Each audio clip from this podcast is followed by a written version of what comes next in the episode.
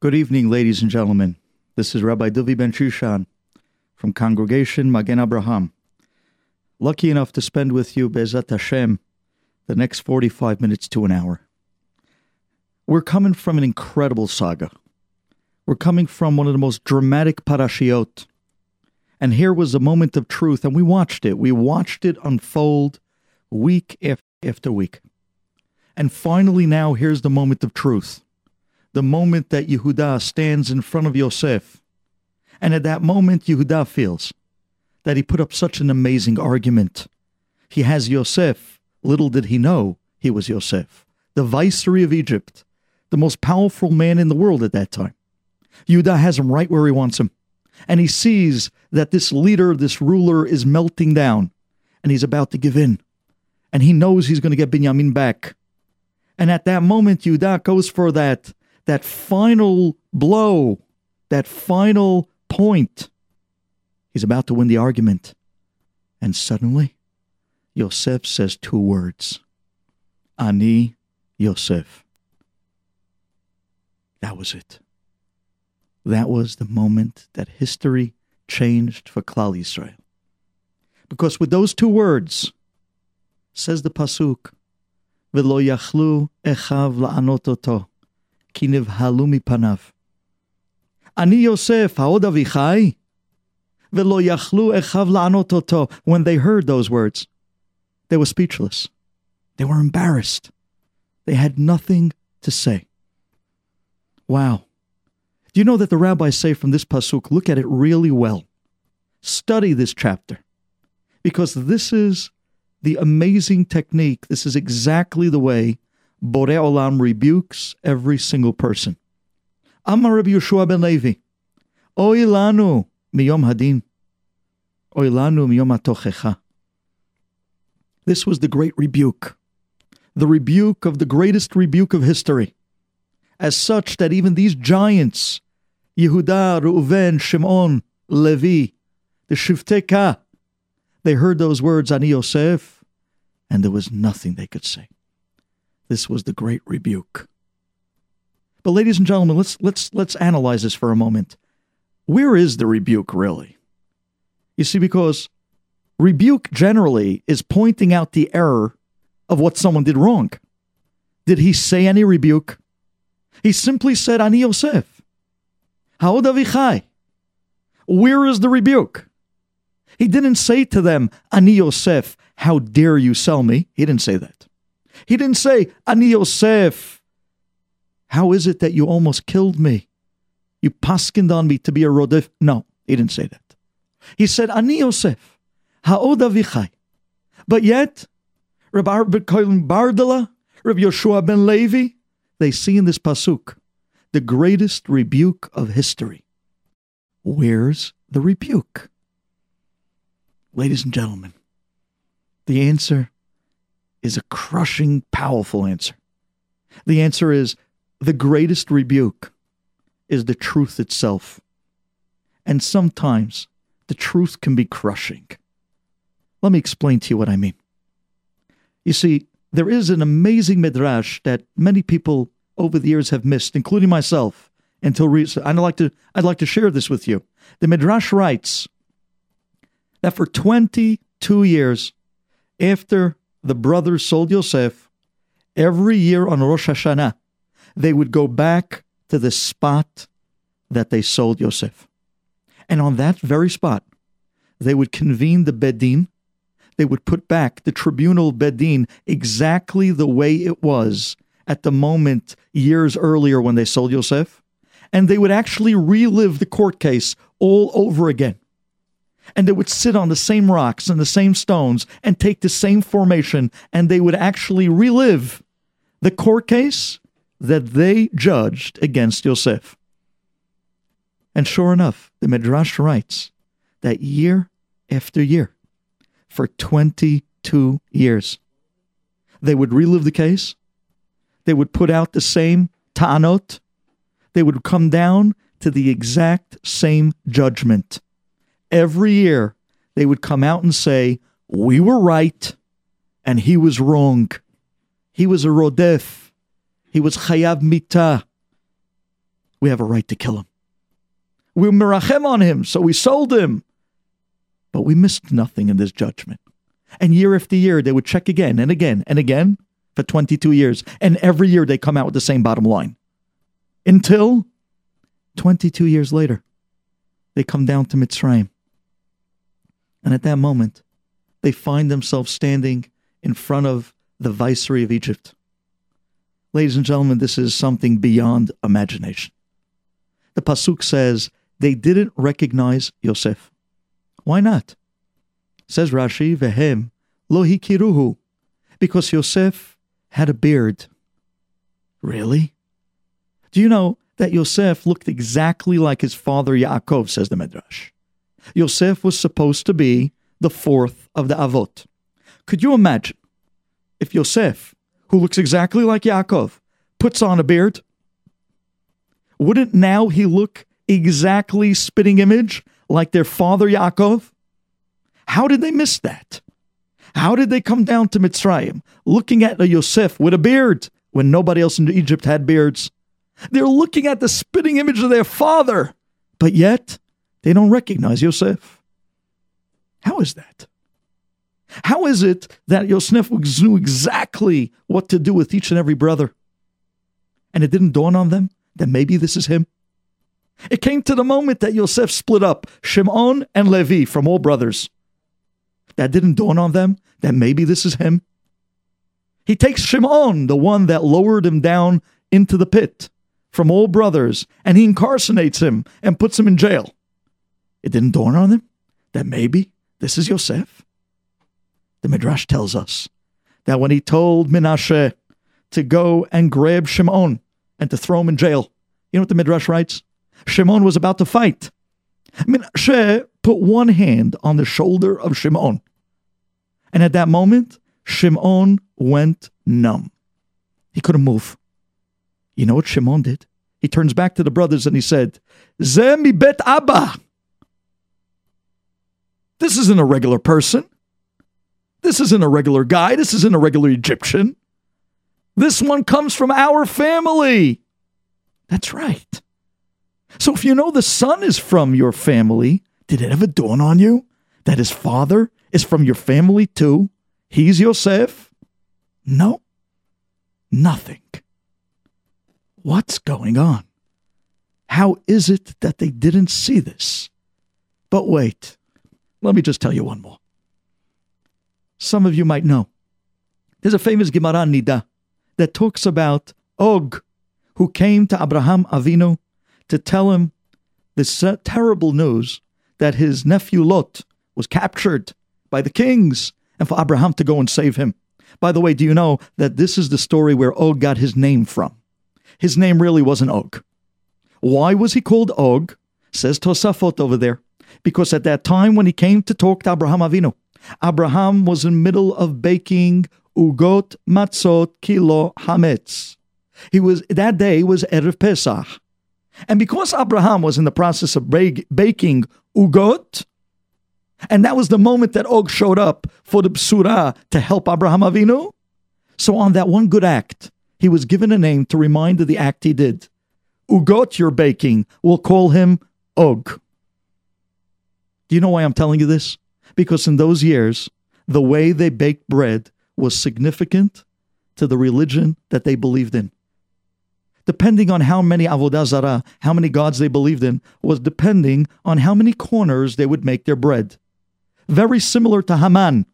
Haman Harasha, who was known for his famous Hamantash, his hat of three corners, because he believed in a trilogy.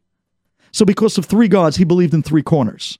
So their breads would be made with three corners. Depending on how many gods they believed, was depending on how many corners they would make in their bread. How many corners did Abraham make? None. It was a circle, showing monotheism, that there's only one. There's only one Bore Olam. Says the Midrash. Yosef turns to the Egyptians and asks them to leave the room. He sits down with his brothers and has with them a seudah, he sits them in age order. That doesn't give it away? Well, after that, he turns to his brothers and says, Let's break bread. Do you know what type of bread he brings out so that the Egyptians should not see? He takes out, says the Midrash, round matzot. Hello. Wake up and smell the coffee. He's eating matzot. His bread screams out, one bore olam. Doesn't it dawn on you guys, Shifteka, that this might be Yosef? With a beard, spitting image Yaakov Avinu and his son, Ze Mibet Abba. Why didn't they see it? And the answer is a powerful answer. And the answer is because suddenly, suddenly the moment of truth came. And he said two words Ani Yosef. If I wanted to kill you, you judged me as a Rodef for 22 years. You really believed you were right. You really thought you had the truth on your side. Ani Yosef, I'm the most powerful man in Egypt. I could have killed you easily. No. Take a look. For 22 years, you were living a lie. That is the greatest rebuke possible. Because when people believe in the lies that they feed themselves, the truth could be hanging at the edge of their own nose, and they won't see it, even if it smacks them right in the face. That was the unbelievable rebuke. Oy lanu miyom hadin. Oy lanu miyom atochecha. Sometimes in life we have to stop and we have to think Am I living truth or am I living a big lie? Rabotai, aye, this isn't an easy topic. But for an American Jew, today, with a society that's so easily able to be swept away in, and with the winds of Galut blowing us back and forth, and sometimes we give our lives away for certain dreams that we think are American dreams. And we kill ourselves to make some more money, for a little bit more kavod. And sometimes we give our lives away for things that are quick fixes, that they come and they go. And then we look back and we ask ourselves, I gave up so much. And yet, it was nothing all along. I'd like to give you an illustration, a story, to explain to you with the feeling of what we're really talking about. Years ago, in 2008, there was a multi million dollar accounting firm. It was known from one of the big eights. I know this because my father, he showed us well the world of accounting and told us always, whatever you do, don't be an accountant. One of the big eights, Laventhol and Horwath, in 2008, this multi million dollar accounting firm in New York City, one evening, the partners got together and they actually, and through conversation, agreed that the industry wasn't going well. It might be time to close up the company for good. Laventhol and Horwath, they were around for almost 40 years. They had hundreds and hundreds of employees. But yet, the partners felt that the company just wasn't performing what it was of years earlier. And it's time to close its doors. It's time to close that company. So they decided that evening that through email, they're going to send out memos to the hundreds of employees announcing that the company is closing. And here is what the memo said we hope that this doesn't cause you any inconvenience. Through much de- deliberation, we, the partners of Laventhol and Horwath, have come to a solid decision that the company is closing its doors. We hope and we wish you best tidings for the future and to find work elsewhere. Signed partners. P.S please come to work early in the morning. You'll be handed a cardboard box to take your personals. We wish you the best. Could you imagine when that memo went out to the hundreds and hundreds of workers of this great corporation, Laventhol and Horwath? Could you imagine the pandemonium that went down that night?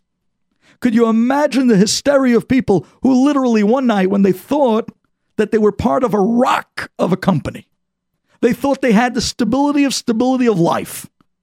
All those years in school, all those professional seminars and training to finally make their up the American corporate ladder. And finally, this is the place they always wanted to be. And they get a memo that the company is closing over one simple night. The next morning, hundreds of the employees of Laventhol and Horwath comes into the building. And sure enough, they couldn't believe it, but it was true. As they walked into the building, two armed guards were hired by Laventhol and Horwath, standing by the front door, handing each person who walked in a cardboard box, instructing them to go upstairs, take out their personals, and make sure not to take anything that belongs to the company.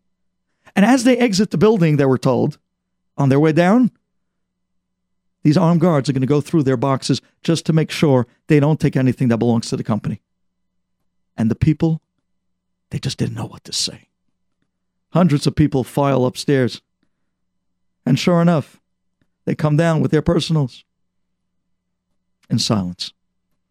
Years they gave to this company, but well, this is it. As they're walking out the building, there's a long line of the employees waiting for their turn, for their box to be checked to leave the building. And this long line seems to just get longer and longer. And just then, the elevator doors open, and out walks a senior employee with his white hair greased back, wearing a good suit, also holding a cardboard box with his personals inside. He sees the long line of people, and these people work for him. He says, I'm not getting on that line with these people. He walks straight to the front door and bypasses everybody on the line. And as he comes to the front door, the armed guard that was hired by the company grabs the senior senior officer's arm and he says to him, Wait, wait, wait, where you going? Get online. We got to check your stuff. The senior manager looks at him and says, Excuse me? The guard says, Yeah, that's right. Listen, we got to go through your box. We got to make sure that you didn't take anything that is that belongs to the company. The senior manager looks at the guard and says, Belongs to the company? Belongs to the company? He rips open his shirt and he starts pounding on his chest and he screams, This belongs to the company. I gave you guys 40 years of my life. I gave you my weekends when I could have spent it with my kids. I gave you my holidays when I could have went away with my wife. I gave you everything. I gave you my life. And you send me one night a memo saying that the company is closing? And now, not even the decency to let me walk out? You're going to check my box? Because maybe I took a few extra pencils. You want to know what belongs to the company? This belongs to the company. I gave you 40 years, I gave you my life. And now, now I have nothing. Oh, Oy lanu. Oy lanu, We get so caught up with the dreams. And they look so good. And they look so professional and they look like wow. And we give our lives to things and we do it on all accounts.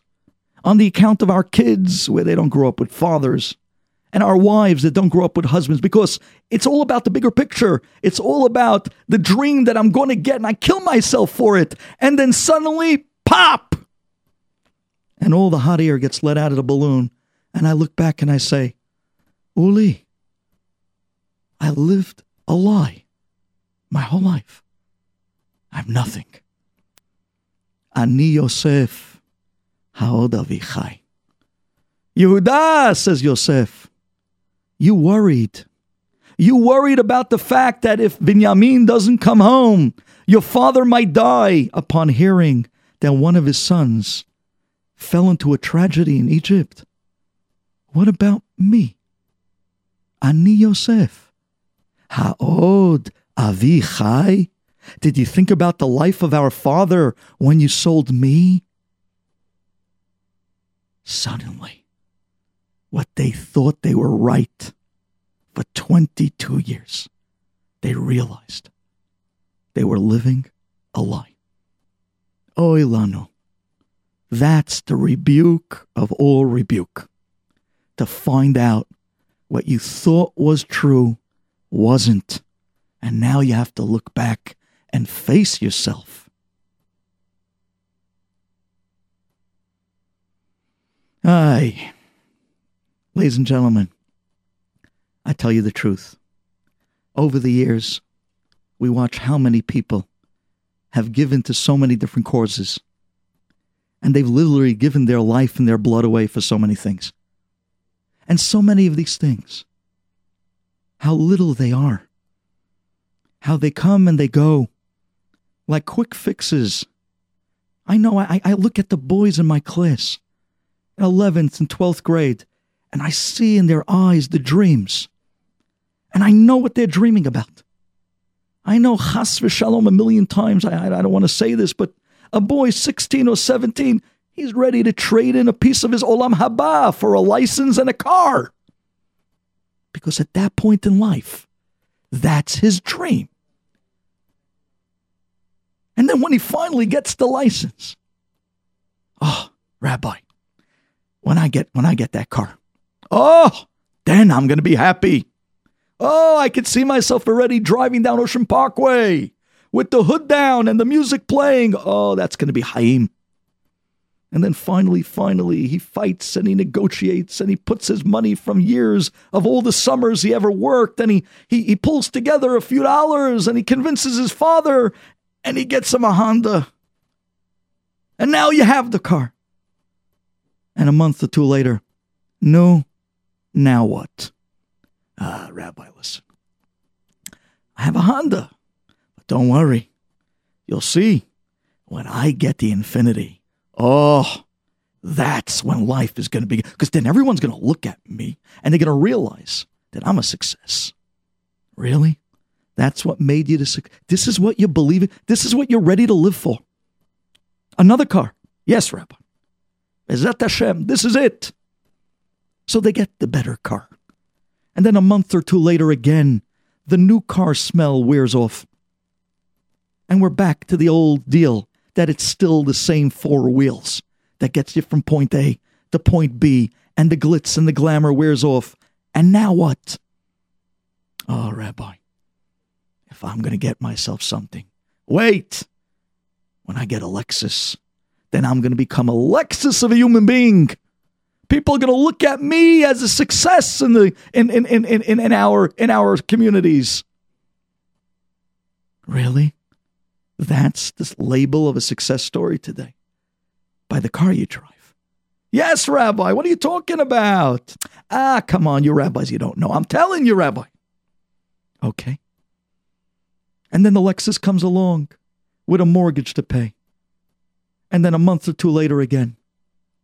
And then from there it goes from the Lexus to the Beamer, and from the Beamer to the Mercedes, and from the Mercedes to SLS. And, and it just goes on and on. And what are you chasing? What are you chasing? Don't you realize that you're buying into something that really is nothing? When do we wake up and ask ourselves, are we living a life of truth or are we living a life that's not true at all? People, when we tell over, you know, there was a couple they got married, had a baby. And this baby, an infant only three months old, the couple wanted to get a break. They wanted to go on a, a vacation for a few days. So they turned to the guy's younger brother. Can you babysit this infant, the baby? He says, Sure. I'm a great babysitter. He has no clue what an infant is. He doesn't know what it takes to take care of a three month baby. Here's babysitting. Yeah, I'm good with kids. In camp, they loved me. Okay. They give him the baby. The mother starts telling him, listen, you got to do this with the baby and that with the baby, and this is the way you birth the baby, and these are the feeding hours, and this is the formula, and use this and mix that, and this time schedule, and make sure it's a. And the guy, yeah, yeah, yeah, yeah, yeah. He doesn't listen to a word. I'm babysitting. What's the big deal? You take the kid, you put him in front of Barney. That's it. You know. What? The parents leave. And sure enough, the moment the parents leave, the baby begins to cry. He says to himself, Oh boy, the baby's crying. Okay. He starts rocking the baby back and forth, back and forth. Doesn't help. He says to himself, Oh boy, it's not crying. Stop. It's not stopping to cry. Still crying. So he decides, you know what? Every kid loves candy. He goes out to the candy store and he takes the baby into the candy store and he says, Take a look. Huh? Look at the sour sticks. Look at the gummy gums. Take a look at, wow, the colorful. Look at this candy store. He starts taking a little of this and a little of that and putting the jelly beans in the baby's mouth. It's an infant. And the kid is screaming and spitting out the jelly beans. He says to himself, What's up with this kid? I'm giving him candy. Ah, must be a colicky baby. Must be a problem with the baby. Ah, it doesn't work. All right, I'll figure something else out. He takes the baby. He leaves the candy store. He says to himself, probably he's hungry. He wants to eat something good. So he takes him to a shawarma store. And he offers a laffa with the shawarma and he tells him, keep off the Israeli salad. I want more meat and give it to me with hummus and chips. And he turns to the baby. Ah, now there's a sandwich. Oh, you want to eat? I understand you. I also want to eat. So let's eat together. He starts taking the shawarma, putting it to the baby's mouth, screaming, spitting out. He says, What's up with this kid? This, this is not a normal kid. Doesn't like candy, doesn't like shawarma. What, what, what's, what am I going to do with this kid? And the baby doesn't stop crying. And it's, it's starting to really annoy him. He says to himself, What am I going to do? So he goes out and he says to himself, You know what? If I get a car, I'll drive the baby around. That will take care of the problem. He goes out and he gets a car. He drives the baby up and down, back and forth. Maybe for a second or two, the baby, but then right back to the old crying. And there's nothing that this guy doesn't try to do. This goes on for a week. The baby's eyes is bloodshot. Finally, the parents come home. The mother comes running in to see her baby. She sees the kid is white. His eyes are bright purple. What did you do to my baby? Says, What did I do to your baby? This kid has a problem. There was nothing I gave it, nothing I can do to stop it crying. The mother says, You fool. You're giving it candy? You're giving it shawarmas? Cars? Girlfriends? What were you doing? You think that's what the baby eats? You have to give the baby what it eats not what you think you want it to eat. Ay, ay, ay, ay, ay. We come into this world and Borei Olam, He hands us the purest of pure infants in a neshama, inside the soul of every Jew. And He says, please, take care of this baby for me. Carry it with you. Babysit it with you. Take care of it. This is my baby. Please bring it back to me after 120 years. Please do a good job. I said, Borei Olam, betach. The malach stands there, but wait, listen, Habibi, you got to understand how to take care of an neshama. Let me just explain it to you. You got to do this, and you got to feed it like this. There has to be a little shnai mikrev had targum, and there's tilim, and there's three times tefillah, and there's tefillin, and there's mitzvot, and let's not forget Torah, and then there is ayun, and there is bikiut, and there is daf yomi. Yeah, yeah, yep, said that. I know. You, you're telling me you're telling me how to take care of a soul? Come on. Come on. I'm born with it. It's a part of me. And sure enough, okay, we come into the world. And suddenly we start hearing a crying inside. We want to know where's that crying coming from? What's going on? Why, how come I don't feel good about myself? How come I feel an emptiness inside? How come I feel a certain black hole inside of me? And somehow or other, no matter what I do, no matter what I try. I can't fill that hole. I try this, and then it wears off, and then I hear the crying again, and then I try that, and again. What am I going to do with this crying baby? So this guy goes out, he gets a little candy here and a little candy there of life, and it doesn't do it. You can't feed a spiritual neshama physicality. But that's the baby who's crying. The candies don't work. Oh, don't worry. I know what to do. I got to get it a good meal. He goes out and he starts getting the shawarmas, the things that look wow.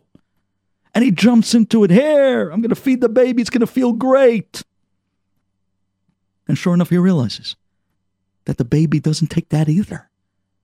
Oh, but wait, I know what to do. I'll get the baby a car. Wait till I get a car, then I'll be happy. What's the car going to do for you, neshama? It's crying. Feed me, please. I'm a spiritual neshama. What are these things going to do for me? And then he gets another car and then no, this ta'ava, no, that's gonna do it for me. Oh no, no, no, no. When when I get the when I when when I get the when I get the the the business that I wanted, when I get the job upgrade, when I get when I build, when I get this house, when I get that, and meanwhile the neshama is crying, and the guy doesn't understand. After everything I've gotten, this baby, I'm living for years and years, and I'm not happy. I still feel empty. Millions of dollars in the bank account, houses in three different locations, corporations with employees and kavod, and I still don't feel happy. Why am I depressed, Rabbi?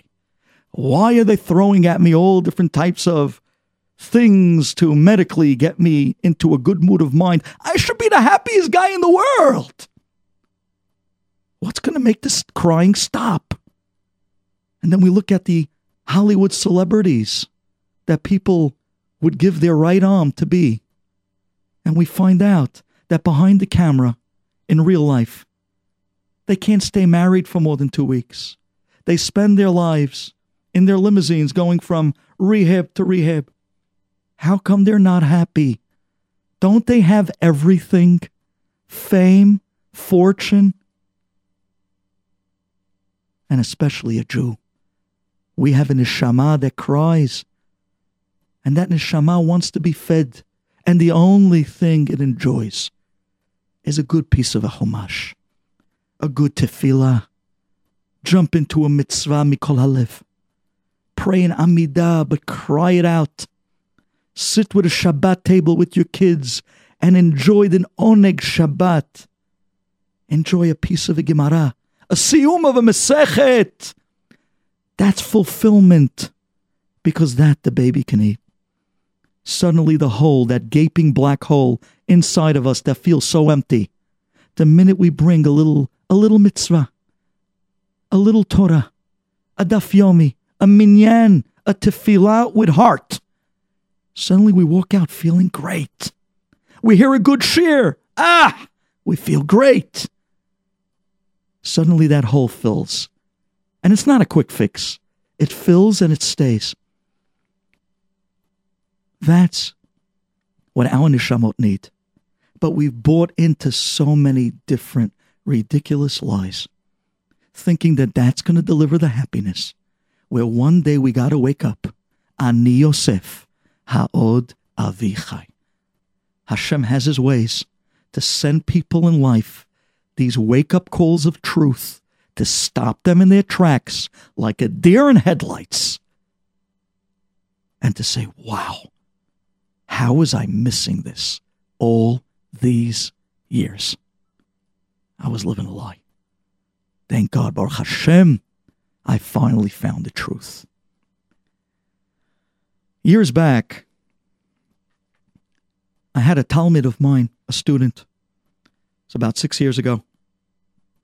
This boy was very special, like all, but he was very intellectual, very intelligent. He loved to debate the rabbis on every point, but in a good way, because he really was seeking out truth. I had a special, a special love for this boy. I saw that he had the kelim to one day be a great Talmid Chacham. I wish that I could tell you one of the success stories of maybe the hundreds of boys that over the year we was over the years we was zochet to send to higher education of yeshiva, whether it been in Eretz Israel or maybe Rabbi Diamond's Kollel or Lakewood Yeshiva. I'm afraid that this story doesn't have that happy ending. But it's an important story because this kid was a great kid, an intellectual, brilliant boy. And I knew deep down that he was gunning to have a wonderful life career. And you want to hear something? I was supporting him all the way because I saw that he really had a knack and he was really made for it. But as my as a as the job of a rebbe, hey, I'm with you, but I want to make sure when you go out, you're going to go out a ben Torah. You're going to be a ben Torah in the career place, a ben Torah in the office. You're going to have learning in the morning. You're going to have learning at night. You're going to be connected to a rebbe. You're going to be connected to real kiviut kovei But I begged him before you go out to the world. And I know a boy in high school, he looks out at the world as wow, when I get out there, I'm going to be the next Donald Trump. I'm going to be the next this guy and the next that guy. And they think it's so rosy out there. They have no idea the real deal out there. So I begged them, please, you're going to be working your whole life. You're going to be going to college your plentiful years. I support you and I think you'll do well. But before you run out, could you please just go to Israel for one year to learn Torah? You see, when you get away from all the hullabaloo, when you get away from all the American distractions, and you sit in the Eretz HaKodesh, and you sit and just learn Yomam Valayla with the Kiddusha in the air, it makes you a giant in very short time and it gives you a taste and a foundation for learning that is very exclusive and special to the learning of Eretz Israel. When you come back, even just a few months, even one year, but you've tasted the real thing.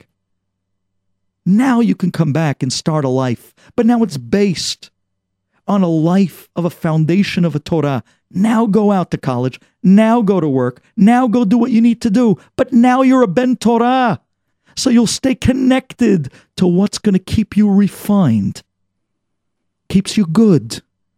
And when you fall down, it pulls you back.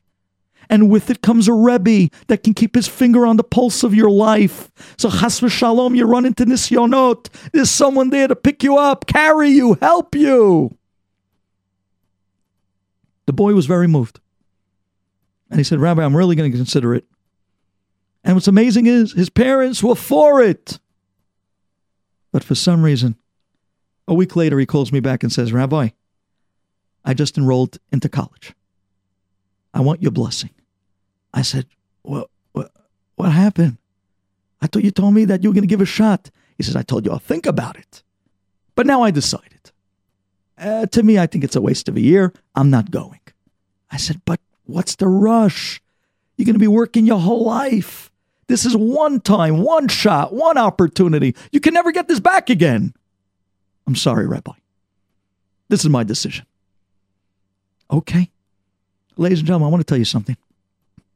That moment is a very difficult task for a Rebbe to be able to stand back up after the Talmud did not go your way and to humble yourself out of an unconditional love for a Talmud and to still step up and say, hey, I'm not going to lose you. I'm supporting you nonetheless. You're going? Good. Where's your seder in the morning? Where's the seder at night? Who's your chavrutot? One of the hours you're coming in.